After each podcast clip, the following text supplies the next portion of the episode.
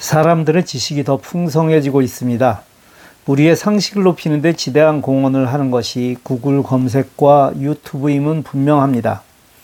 검색란에 내가 원하는 키워드를 입력하기만 하면 해당 자료나 동영상이 나와서 이를 통해 쉽게 배울 수 있기 때문입니다. 하지만 아직도 많은 분에게 IT라는 분야는 낯설고 어렵기에 더 쉬운 설명이 필요한 것도 사실입니다. 정보가 큰 무기인 세상을 이미 살고 있는데 아직도 정보에 뒤떨어진다면 우리가 꿈꾸던 것들은 점점 더 멀어져만 갈 것임을 잘 알기에 재하생에서는 꼭 필요한 상식적인 키워드를 선정해 아주 쉽게 설명해 드리겠습니다. 오늘의 주제는 세계의 쥐에 대해서입니다. 우리 삶에서 쥐라는 말이 자주 등장합니다. 그런데 이 쥐에 대해 한 번도 정의를 내린 적이 없기에 이 단어가 나올 때마다 우물쭈물할 수밖에 없었습니다.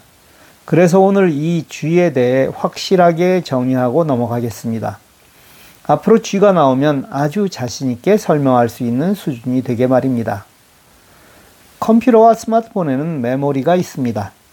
기억 장치인데 칠판과 같이 썼다 지웠다 하는 작업용 메모리가 있고 영원히 기록해 놓을 수 있는 기록용 메모리도 있습니다. 이 메모리의 최소 단위는 비트입니다. 우리가 일상에서 사용하는 것은 0에서 9까지 10개의 디지트를 사용하는 10진법이지만 컴퓨터에서는 이진법을 사용합니다. 이진법은 0과 1만 사용하는데 이 0 혹은 1을 비트라고 합니다. 이 비트가 8개 모인 것을 바이트라고 합니다. 1바이트는 영어의 알파벳 혹은 숫자 한 글자를 말하는 것이고 한글은 한 글자가 무조건 2바이트입니다. 예를 들어 boy는 세 글자이니 세 바이트입니다. 그러나 한글 한 글자는 무조건 2바이트라고 했으니 가도 2바이트이고 닭도 2바이트입니다. 이 한글에 대해서는 뒷부분에 별도로 설명하겠습니다. 어쨌든 메모리는 다음과 같이 표시합니다.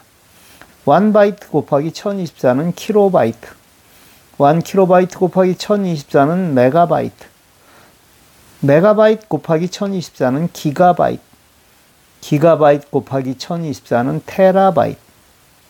그런데 왜 1000이 아니라 1024일까요? 예, 이진법이기 때문입니다. 2의 10제곱은 1024입니다.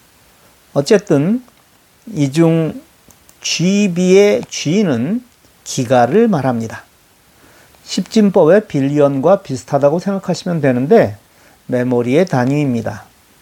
예를 들어 내 컴퓨터의 기본 메모리는 4GB, 8GB 혹은 16GB이야 이렇게 말해야 하는데 바이트를 생략하고 4G, 8G, 16G라고 쓰는 경우가 많아 여러분들이 헷갈리신 것입니다. 두 번째 G는 통신에서 자주 등장합니다. 맨 처음 무선 통신이 나왔을 때는 1세대라고 부르지 않았습니다.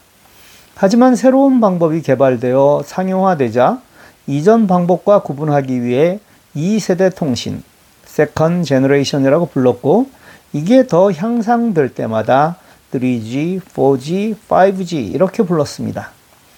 현재는 5G가 사용되고 있는데 전 세계가 다 사용하는 것은 아닙니다. 5G 통신이라고 말할 때 G는 통신의 방법인 세대, 즉 generation을 의미합니다.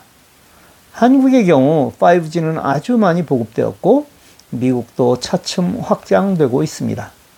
그런데 벌써 6G라는 말이 나옵니다. 이렇게 세상은 현재를 살며 미래를 준비하는 사람들에 의해 발전합니다. 하지만 한편에는 아직 세상의 기본을 따라가지 못하는 사람도 많습니다. 이 글을 읽는 분들은 한 발이라도 앞서 나가시길 간절히 바랍니다. 그래야 여러분이 세상에 선한 영향력을 미치게 되기 때문입니다. 또 다른 G는 집에서 사용하는 와이파이에서 등장합니다. 라우러란 무선 인터넷, 즉 와이파이가 되게 하는 장치를 말합니다. 무선은 전파를 사용하는데 이때 사용하는 전파의 주파수가 2.4GHz 혹은 5GHz입니다. 즉 모든 가정의 와이파이에는 이 두 개의 주파수가 제공되고 있습니다. 2.4GHz는 신호는 약하지만 조금 더 긴 거리에서 사용할 수 있고 5GHz는 도달 거리는 짧지만 더 강한 신호를 잡을 수 있습니다. 따라서 내 라우터로부터의 거리를 생각하여 적절한 와이파이를 사용하는 것이 좋은 방법입니다. 즉, 라우터가 아래층 거실에 있다면 거실에서는 5GHz를, 2층 방에서는 2.4GHz를 사용하시는 것이 현명합니다.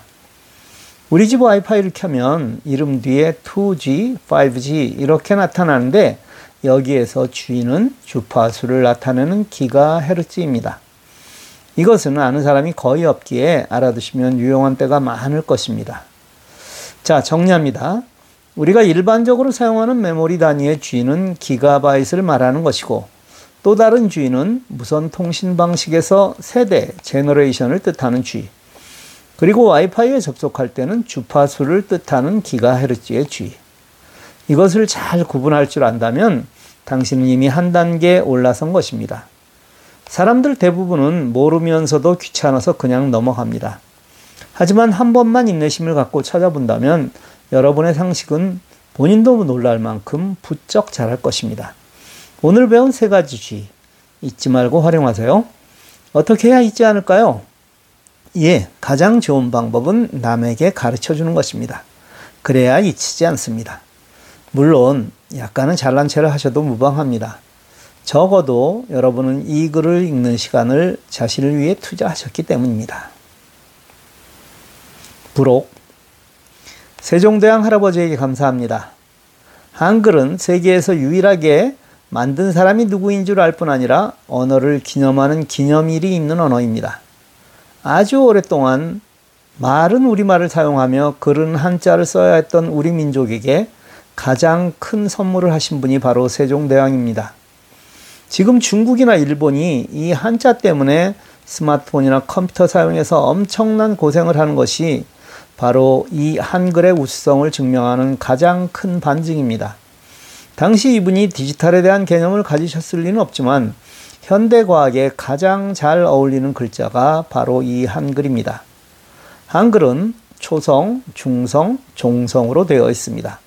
예를 들어 강이라는 글자의 초성은 기억, 중성은 아, 종성은 이응입니다.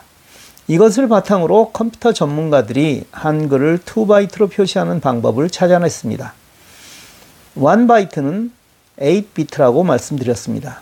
따라서 2바이트는 16비트입니다. 이 중 첫 번째 비트를 1로 하면 한글이라는 표시로 정하고 나머지 15개의 비트를 세 그룹으로 나누어 각각 초성, 중성, 종성으로 나눈 것입니다. 5비트를 10진법으로 표시하면 가장 큰 수가 31입니다. 즉 0에서 31까지 32개의 경우의 수를 표시할 수 있다는 의미입니다. 한글 자음의 경우 기본이 14자이고 사용하는 모든 모음도 32개가 되지 않으므로 5비트로 표시할 수 있었던 것입니다. 이해되지 않으셔도 됩니다. 단 한글 한자는 2바이트로 표시한다는 것만 알고 계시면 됩니다.